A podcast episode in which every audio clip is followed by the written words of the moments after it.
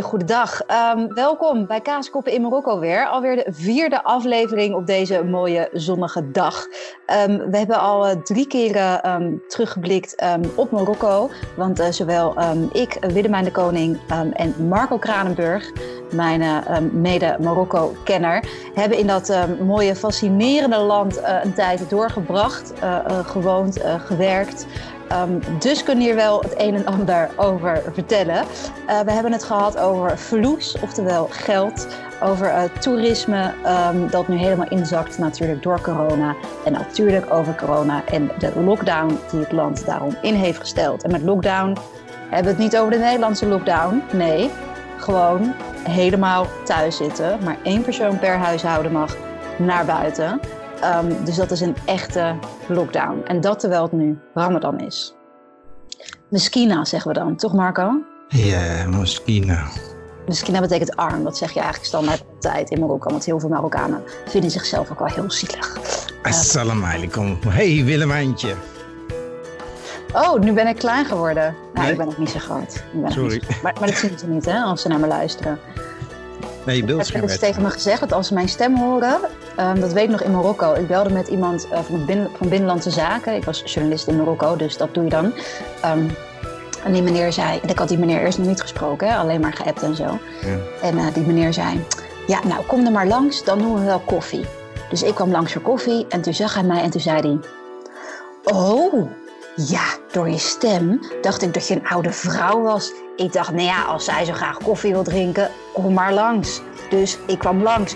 Maar goed, nu ik jou zie, zei hij, je bent een jeune femme. Hè? Je bent een jonge vrouw. Et très belle. Erg mooi. Dus in dat geval, zei hij, ga maar zitten. Nu kunnen we echt samenwerken. Samenwerken? Ja, Oh, dus maar daar krijg ik wel een apart gevoel bij hoor. Ja, nou ik ook. Dus als ik oud was geweest, dan was het gewoon een kopje koffie, werd ik daar dan de deur weer uitgeschopt. Omdat ik dan toevallig een leuk gezichtje heb en uh, onder de 30 ben, of was toen. Mocht jij naar kamer 2 gaan? Ja, zoiets ja. Um, goed, dat is in elk geval, de sfeer is gezet. Dat, dat was mijn werkcultuur uh, uh, in Marokko. Dus um, misschien kan je begrijpen dat elke Nederlandse man die nu dichtbij komt, ik gelijk een soort van hoek dan laat zien. Na drie jaar Marokko. Moet ik nog een beetje afleren. Maar uh, ook wel veilig hè, nu met corona. Um, goed, ja, corona. Um, nog steeds aan de gang. Nog steeds die lockdown aan de gang. Tot um, 20 mei, tot nu toe hebben ze die lockdown aangekondigd. Heeft heel veel vervelende uh, consequenties. Ze het net al. Uh, geld, economie, toerisme, allemaal op zijn gat. maar nog iets waar we stil bij moeten staan, wat ook in het gevaar is, is privacy. Um, hè, er worden al heel veel mensen uh, uh, gearresteerd uh, in Marokko, omdat ze de lockdown niet respecteren. heel veel mensen ook in de gaten gehouden. Worden heel veel mensen online gemonitord. Hè? Want als je fake news naar buiten brengt, dan ben je te lul in Marokko. Um, er komt de um, Marokkaanse FBI achter je aan, neemt je mee. Is al zo'n 130 keer ge gebeurd. en die zet je in de cel. Dat is ook wel heel mooi, hè? Um, de, de, de koning had heel veel mensen vrijgelaten, toch? Vanwege humanitaire redenen, want corona. Die stonden allemaal buiten. Um, het waren verkrachters, pedofielen. Um, niet degene die de straat op gingen om te protesteren voor mensenrechten natuurlijk. en uh, vervolgens wordt de cel weer gevuld met de mensen die zich niet aan de lockdown houden. dat vond ik ook wel heel efficiënt. Duizenden. Sorry? Duizenden. Ja, ik vraag me ook af um, of er nu meer of minder mensen in die cel zitten. Ik, ik, ik heb geen idee, maar ik, uh, ik, weet wel dat Casablanca op nummer 1 staat met 9000 arrestaties. Gaan we lekker mee. Um, heeft, eh, ik, heb, ik heb gezien um, in heel, heel Marokko was tot vorige, nee, tot twee weken geleden of zo bijgehouden. Dikke 6000 in verband met het niet respecteren van hun lockdown. En de helft daarvan zit in die cel. Um, dus ja, ik hoop dat de cellen nu nog overvoller zijn dan voor corona. Goed. Niet alleen worden de mensen uh, gewoon opgepakt op straat als ze op straat lopen zonder een papiertje um, dat een reden mag zijn om buiten te zijn. Um, maar ook heeft de Marokkaanse FBI nu een controle COVID-19 app gelanceerd. Wat? Ja, uh, dat geven ze een mooie naam. Um, maar ik heb er straks een andere naam voor. Um, what is dat? Controle COVID-19. Die is nuf. Ja, hebben ze, ze hebben ze heel trots gepresenteerd. Daar zijn ze ook heel trots op hè, dat ze dat helemaal hebben bedacht. Zo'n app um, heeft de, de, de woordvoerder van die Marokkaanse FBI. En die houdt er echt niet zo heel erg van om in het nieuws te komen. Ik weet dat, want ik stalk hem, ik stalkte hem zo dagelijks, zeg maar. Um, en die zat heel trots bij Marokko Hebdo te vertellen. We hebben een um, app uh, ontwikkeld. De agenten die bij controleposten staan, en dat zijn er nogal wat in Marokko, um, die hebben dus nu een app. En als um, Ahmed of Abdurrahman of wie dan ook voorbij komt, dan wordt daar ingetoetst het ID-nummer van de kracht nationaal. Hè? Van, nou, diegene is door deze mm -hmm. controlepost gegaan, want hij heeft de reden, hij gaat boodschappen doen of zo. Of medicijnen halen voor zijn moeder. Oké, okay. dan zetten we dat in die app. En wat ze dus zo geweldig vinden, is dat nu, dat is nu hè, 2020, hebben ze nu bedacht. Mm -hmm. Is een stuk verder, bij de volgende uh, controlepost, staat um, een andere uh, agent. Laten we even zeggen, dat is Fatima. Ik heb nog nooit een vrouwelijke agent uh, gezien in Marokko bij die controleposten. Maakt niet uit. Um, zij kijkt in die app en zij kijkt naar het ID van de persoon die ook door de controlepost uh, wil en denkt: hé, hey, dat is hetzelfde nummertje. Nou, en die app, waarmee ze dus nu bedenken, waarmee ze dus nu kunnen zien dat iemand op meerdere controleposten tegelijkertijd uh, um, passeert, dat noemen ze dus die controle COVID-19 app en hebben ze met alle trots gepresenteerd. Ik zeg, het is 2020, beter later nooit, maar jullie hebben eindelijk geleerd om samen te werken, jongens. Chapeau. En dan is nu de vraag. Ik, ik, ja, ik probeer het even te begrijpen hoor, maar ga door hoor. Is dit schending van privacy of niet? Of, of niet? Schending van privacy? Wat, wat, wat, wat wordt hier geschonden? Ik bedoel, vanuit Marokkaanse gedachten of vanuit Nederlandse gedachten? Vanuit Nederlandse gedachten, nou Europese gedachten. Want er zijn Franse websites die nu zeggen, oh, en Engelse websites die nu zeggen, oh, wordt hiermee de privacy geschonden? Nee, dan, dan, dan, hebben, dan hebben we een hele AVG-discussie hier, joh. Ik bedoel, ja, kijk, kijk nou, hoe die. Nee, nee, nee, nee die, dat kennen ze daar niet. Nee, dus die corona-app die hier niet komt, die komt daar wel dan? Nou ja, die komt dus daar wel. Maar goed, ja, je kan het corona-app noemen. Laten we eerlijk zijn. Als, als hier in Europa, als we ons verplaatsen van uh, um, vliegveld naar vliegveld of zo, zien ze dat meestal ook. Maar dat komt gewoon omdat onze systemen sowieso al samenwerken. Maar zij hebben dat nu bedacht en uh, presenteren dat vol trots als een soort van corona-app. Ik, nou, ik zie het als een registratie-app. Ik ook. Ja. En ook. Want ik, ik bedoel, goh, ja, uh, je, je, rijdt. Ik pak gewoon eens even wildweg een route waar we heel veel uh, van die mooie controleposten hebben. Dat? Figik. Want dan, dan heb je gendarmerie, kom je tegen, je komt politie gendarmerie, tegen. politie van de koning, ja. En, ik merkte al dat die twee, die, die werken al niet echt uh, informatief samen. Want ik bedoel, als je naar Figik toe gaat, hoe dichter je daar bij de Algerijnse grens komt, des te voorzichtiger ze worden daar. En uh, dan moet je kopietjes van je paspoort gaan geven. Dus ja, dan kom je even met Tendera zeg maar, aangereden. En dan zegt ze daar dan, hallo, hallo, waar ga je naartoe? Nou, ik ga naar Vigik toe. Oh, uh, dan wil ik even een kopie van je paspoort. En de naam van je moeder. En de naam van je vader. Oh, die wordt leuk. Als ik dan zeg, heb ik niet. Dan kijken ze me aan. Ja, ja, je bent uit de hemel komen vallen natuurlijk. Ja. Maar dat zullen ze geloven. Maar in ieder geval, ik probeer me dat voor te stellen. Dus nee, dat is gewoon puur registreren. Ja, en samenwerken. Ze zijn er gewoon heel trots op dat ze dat nu kunnen. Um, zijn ze sowieso gewoon niet zo goed in. Hè? Wat jij al zegt met die gendarmerie, die politie. Ik weet nog dat ik toen voor mijn um, um, uh, verblijfsvergunning ging in het politiebureau. Moest ik eerst een heel formulier invullen. Um, uh, en dat nog kopiëren. En dan, dat kunnen ze blijkbaar zelf niet. En dan allemaal met allemaal andere formulieren waar drie keer op staat. Om een envelop uh, aangeven. Oké, moest ik daarna naar een speciaal kamertje. Want ik was natuurlijk journalist, dus oh jee. Um, werd ik daar verhoord. Uh, moest ik nog even allemaal opschrijven wat mijn opleidingsniveau was, mijn basisschool was, mijn uh, middelbare school, mijn vader, mijn moeder. Ga zo maar door. En ik zo, ik heb toch net 27 formulieren ingeleverd waar dat allemaal op staat. Ja. Ja, maar nu even opnieuw. Ik zo, nou, maar jullie werken toch hartstikke goed samen, jongens? Keek hij me aan. Ja, ja, dat klopt. Nou, dan hebben jullie toch daar die formulieren, heb je toch dat nu al doorgevoerd in dat systeem? Dat kunt u nu toch nu zien dan? Uh, zei hij, nou, nee, dat niet. Ik zo, oh, oh, nou dan, dan hebben we een ander idee van samenwerken. Ja, sorry, kunt u dat dan alsnog uh, uh, ja, zorgen dat u, dat, dat u daarachter komt? Want ik weet even niet uit mijn hoofd wanneer ik precies waar ben afgestudeerd en zo. Oh, oh, nou, ging naar buiten. 20 minuten later, Marco, 20 minuten later kwam hij Ja. terug. Had hij mijn formulieren gevonden. Dus samenwerken is nog een nieuw concept in Marokko. Ja. Nou ja, wauw. Is- ja, dit nieuw voor je? Werken ze in Nou, Woesta wel samen, nee. waar jij vooral zat? Nee, nee, nee, totaal niet. En eh, goed, de laatste keer dat ik diezelfde route nam, eh, hoefde ik geen kopietje meer te geven van mijn paspoort. Nee, ze kwamen met hun eigen mobieltjes en gingen van mij en mijn gasten de, de paspoort eh, fotograferen met hun eigen telefoon. Alsof dat mag. Ja. Ja, en ik had daar gewoon moeite mee. Ik zei, dat doe je toch niet? Ik, ik heb hier een kopietje voor je. Nee, nee, dit werkt sneller via WhatsApp. Ja. Hebben totaal geen idee wat eh, AVG of privacy is. Ja, ja. Nee, privacy is sowieso geen hoog goed hè, in Marokko. Dat weten we alle twee. Ehm, jij zit voornamelijk in het oosten, ik voornamelijk in Rabat en Casablanca. Maar ik heb wel heel het land doorgereisd. Ehm, hè? Voornamelijk ehm, ook als journalist natuurlijk zoek je wel een beetje de problemen op. Die waren voornamelijk in de RIF de afgelopen jaren. Dus Mhm. ik ging daarheen. Oh, die lente, ja.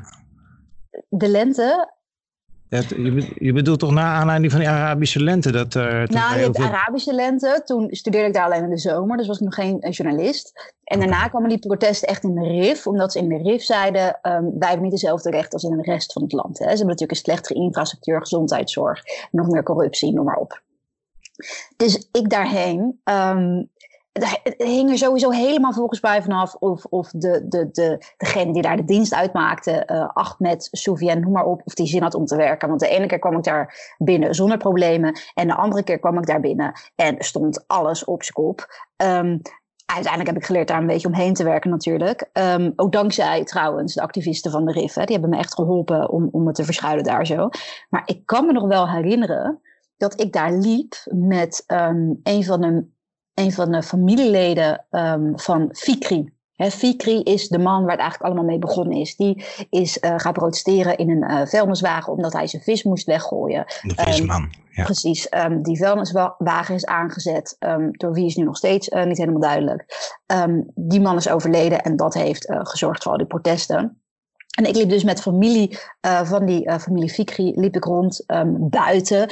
Want radiomakers willen eh, een mooi geluid. Hè? Dus wij liepen op die haven met die meeuw die een geluid maakte. Ging om vis, want daar is het allemaal mee begonnen. Dus goed, dat wilde ik op, me, op, op de radio hebben. Dus ik liep daar met hem buiten rond. Ehm, en ik had niet een heel opvallend opnameapparaatje. Dus ik dacht, dit kan wel. Ehm, maar we kwamen er toch wel achter dat ehm, wij twee mensen hadden die precies dezelfde route liepen ehm, als wij. Ehm, en we maakten dan wel eens rondjes om het te testen en liepen dan ook wel achter ons aan. En eh, later ging ik nog eens terug eh, voor een verhaal over eh, immigratie. Hè? Want dat is ook een, een, een plek daar bij El Hoceima in de Rif, waar heel veel mensen vertrekken naar Spanje op waterscooters, bootjes, noem maar op. Ze zijn heel creatief daar. En daar ben ik gewoon tegengehouden, mocht ik überhaupt het gebied niet in. Ehm, ik laat me dat natuurlijk niet zo goed vertellen. Dus ik ben Oh, toen wel ehm, alsnog stiekem interviews gaan doen achter zo'n eh, bomba. Ehm, dat is volgens mij, eh, is het nou Rifijns of eh, Marokkaans voor benzinestation? Anyway, zo noemden ze dat daar, bomba. Dus ik stiekem um, zogenaamd naar het toilet Het daarachter. klinkt Spaans. Het klinkt Spaans. Ja, dus misschien wel Rifijns. Ehm, en daarna is mijn, zijn mijn bronnen daar ook heen gekomen, stuk voor stuk, achter elkaar. Begonnen met het interview. En net toen die mannen een beetje loskwamen en mij van alles begonnen te vertellen over eh, hoeveel ze verdienden met een bootje, noem maar op, hoeveel mensen aan het bootje konden. Want ik sprak ook echt mensenhandelaars. Ehm, precies toen kwamen er twee eh, mannetjes binnen zonder uniform. Dus ik had geen idee. Qu'est-ce que vous faites ici? En wat doe je hier? Ik dacht, Oei. waarom moet ik jou dat vertellen? Ik zo, eh, mijn werk, en nu? Ja, eh, ook mijn werk. Heeft u een vergunning? Ik zo, ik heb mijn perskaart van vorig jaar en ik vraag ehm, nu een nieuwe perskaart aan. Want zo gaat dat in Marokko. Je moet elk jaar een nieuwe perskaart eh, aanvragen om überhaupt je werk te mogen doen. Hij zei, oké, laat maar zien. Ik zei, nou, het ligt in de auto. Ik zeg, ik ga hem even halen. En ehm, tussendoor, want ik had al in de gaten dat hij Rivijns aan het praten was tegen mijn bronnen, zei ik al, luister, jullie gaan niet praten met elkaar. Zijn mijn bronnen, zijn mijn verantwoordelijkheid en wij praten met elkaar. Was volgens mij de eerste keer dat hij een eh, zelfstandig Nederlands meisje had gezien. Ik was toen, eh, even, wat was het, 28. En ik zie eruit als 20. Dus je zag letterlijk in die ogen staan van die man. Wat denk jij, wie denk jij dat je bent? Die dag, die is pittig. Ehm, ik ging terug. ehm, mijn uh, verlopen perskaart halen om hem te laten zien. En ik zag dat hij toch met mijn bron aan het praten was. Dus ik ging er tussenin staan. Ik zeg, luister, ik heb u net verteld, u mag niet met hem praten. Ik zeg, u heeft verantwoordelijk, ik ben verantwoordelijkheid, verantwoordelijk voor hen, dus u praat met mij. Oh, vond het niet leuk. Oh ja, je leerde hem de les. Ja, nou ja, er zat nog een andere correspondent in, in, in Marokko. Die was wat zachtaardiger. Haar tactiek hielp niet. Dus ik dacht, ik doe een andere. Um, en uh, ik had ook wel van interne bronnen begrepen dat dat wel tactiek was die je aan moest houden. Een beetje uh, vurig zijn. Uh, maar goed, op dat moment werkte het niet helemaal mijn voordeel. Hij zei dat ik een speciale lokale vergunning nodig had. Ik zei dat ik de wet heel goed kende. Ik zeg, weet u wat, als u mij dat nou even laat zien, dat wetboek van u. Ik zeg, dan, dan ga ik dat regelen. Maar dat staat niet in dat wetboek van u. Nou, en dan wilde hij natuurlijk allemaal niet naar luisteren. Maar goed, het feit is... Harira, kabira, harira, harira, harira, Dat is gewoon... Het feit is, zij wisten me op te sporen. Zij dachten dat ze, um, wat hebben ze natuurlijk ook, de autoriteiten hadden om mij um, te stoppen. Uiteindelijk um, wilden ze dus de politie bellen, omdat ik niet wilde luisteren. want dat zouden ze dan niet zijn. Ze wilden ook niet zeggen wie ze waren. Waren natuurlijk de de, de, de veiligheidsdiensten, maar dat wilden ze niet zeggen. En toen zei ik, ja, als ik niet weet wie je bent, waarom moet ik dan naar je luisteren? Ja. Hij wilde zich niet legitimeren of wat dan nee, ook? dat wilde ik niet, nee. Dus toen ah. dacht ik, ja, toen zei ik ook, ja, als ik niet weet wie je bent, waarom moet ik dan naar je luisteren? U heeft geen autoriteit, ik weet niet wie je bent. Nou, toen wilde dus de politie bellen. Toen dacht ik dat het toch wel handig was om mijn bronnen even thuis af te leveren. Dus dat heb ik gedaan. Um, maar goed, uh, voor de mensen die denken, um, hè, met begrip in Nederland, daar ben je in 20 minuten. Nee. Uh, de ene bron, ik heb hem 30 minuten verder op de weg neergezet en die andere was 2,5 uur uh, verder, weer in Nador. Um, en heel die drie uur lang zijn we achtervolgd. Drie uur lang. Vond de chauffeur zelf ook niet leuk volgens mij om het werk te doen. Want ik vond het wel leuk om hem een beetje te pesten. Dus ik ben op die rotondes, weet je, al die rondjes gaan rijden. Ja, ja. Zodat ik het zeker wist. Oh my god, nou roep je heel veel dingen bij mij ook op hoor. Hey. Oh, die hetzelfde spelletje? Nou ja, we hebben het volgens mij over de DGST. DGSN, ja. Ja, dus de, en voor de luisteraar die uh, ja, dat niet weet uh, wat dat is, dat is gewoon de inlichtingendienst en de geheime politie misschien wel eventjes wel interessant om te weten. Want uh, Marokko is op 2 maart 1956 onafhankelijk geworden. En onder de regerende koning Mohammed V werd de Franse, dus de bestaande Franse inlichtingendienst, mijn Frans is niet super, maar Direction de la Surveillance de Territoire, de DST, genationaliseerd en in gebruik genomen. Weet jij dat Hassan II, dus de koning daarna, heel veel in inlichtingen heeft geïnvesteerd? En er wordt nog steeds heel veel in inlichtingen geïnvesteerd. Wist jij dat?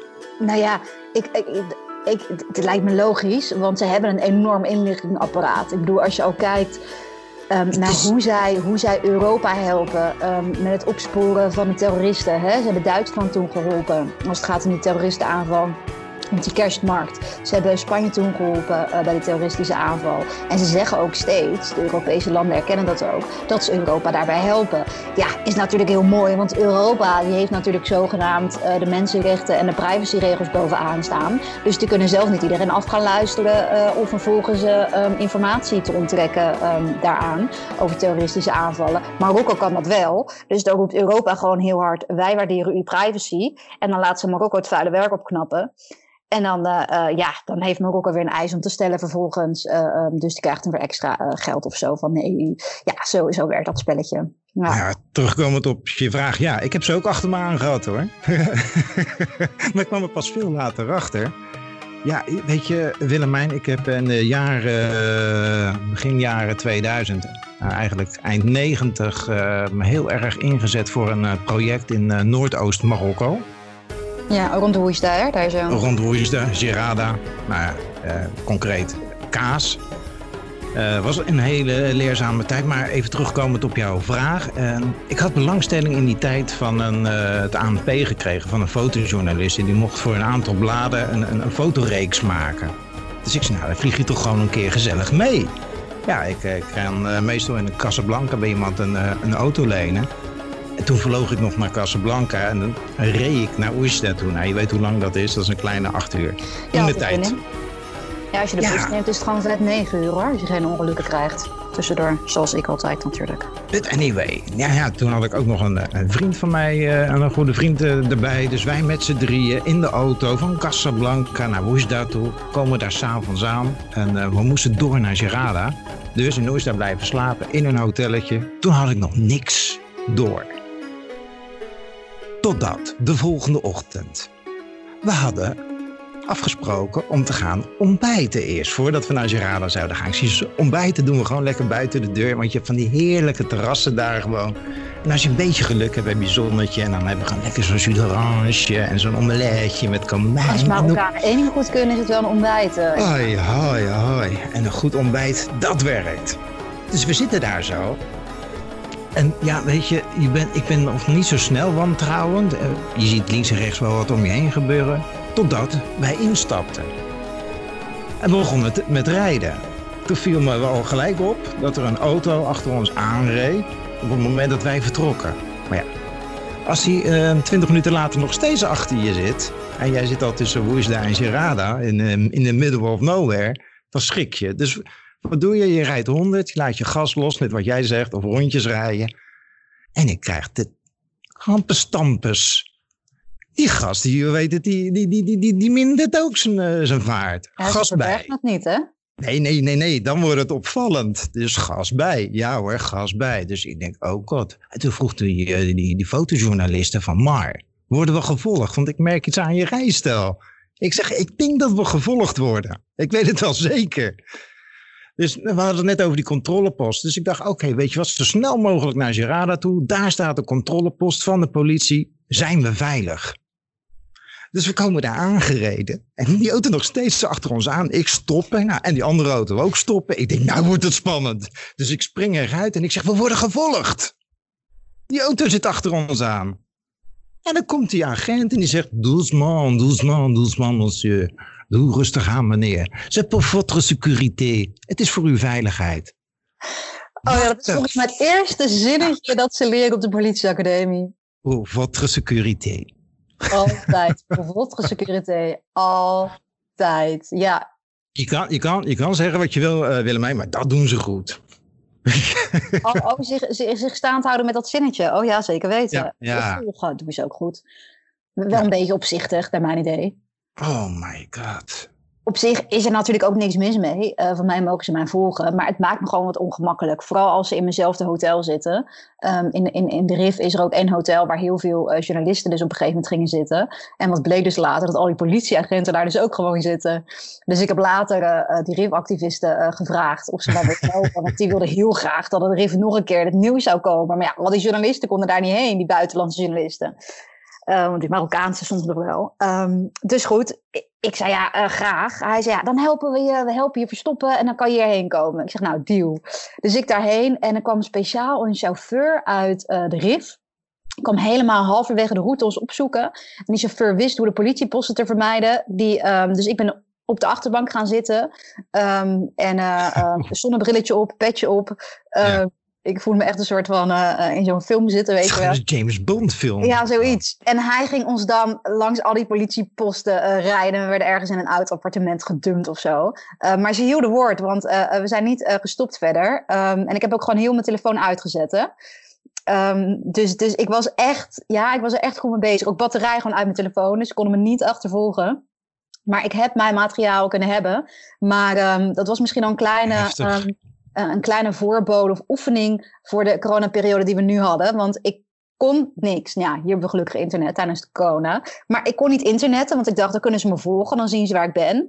Dus, dus, en ik zat ergens opgesloten in een appartement. Ik durfde niet naar buiten, want stel je voor dat ze erachter kwamen. Dus ik ging alleen maar naar buiten voor uh, de interviews. En daarna als een gek weer teruggereisd uh, naar Rabat. Maar ik ben aangekomen um, en twee maanden later, nee, twee weken later zelfs mijn koffers gepakt. Dat was vorig jaar. En uh, terug naar Nederland gegaan. En hier kan ik met alle rust um, mezelf bewegen in dit land. En hoe, hoe zat dat met die adrenaline? Willemijn, je zat op die achterbank. Wat ging er door je heen? Ja, alsof ik in een film zat natuurlijk. Um, en in het begin vind je dat heel leuk, die adrenaline. Maar op een gegeven moment wordt het gewoon vervelend. Want nogmaals, je kan niet internet, je hebt geen vrijheid. Dus je bent gewoon gevangen daar. Op die achterbank zonder internet of in een appartement zonder internet. Dus dat is natuurlijk helemaal niet leuk. Dat was wel een van de Oh. redenen waarom ik dacht: ik ga dit geen tien jaar volhouden. Om hier dit beroep te blijven uitoefenen tien jaar lang. Dat gaat gewoon niet. En dat was een van de redenen waarom ik ook gewoon eh, enorm veel stress kreeg. Dus in het begin is het leuk, adrenaline. Maar later zorgt het voor zoveel stress. Ehm, dat is ook niet goed voor je gezondheid. Dat was ook weer een van de redenen waarom ik terug ben gegaan naar Nederland. En dat is, dat is wel waarom ik denk, misschien is het wel goed als onze jongeren op de middelbare school verplicht even een maand of twee, drie maanden eh, gaan studeren, leven, wonen ehm, in, in een toch minder ontwikkeld land als Nederland. Ehm, en dan leren wat het is om, om wat vrijheid is. Hè? En ja, corona doet het nu ook al redelijk eh, goed. Vrijheid. Want als ik iets extra waardeer hier in Nederland, ehm, is het privacy en vrijheid. En daar moeten we toch wel heel dankbaar voor zijn, denk ik. Ik wou zeggen, stop ze in een wijk waar de sociale controle helemaal eh, op en top en eh, hoog is.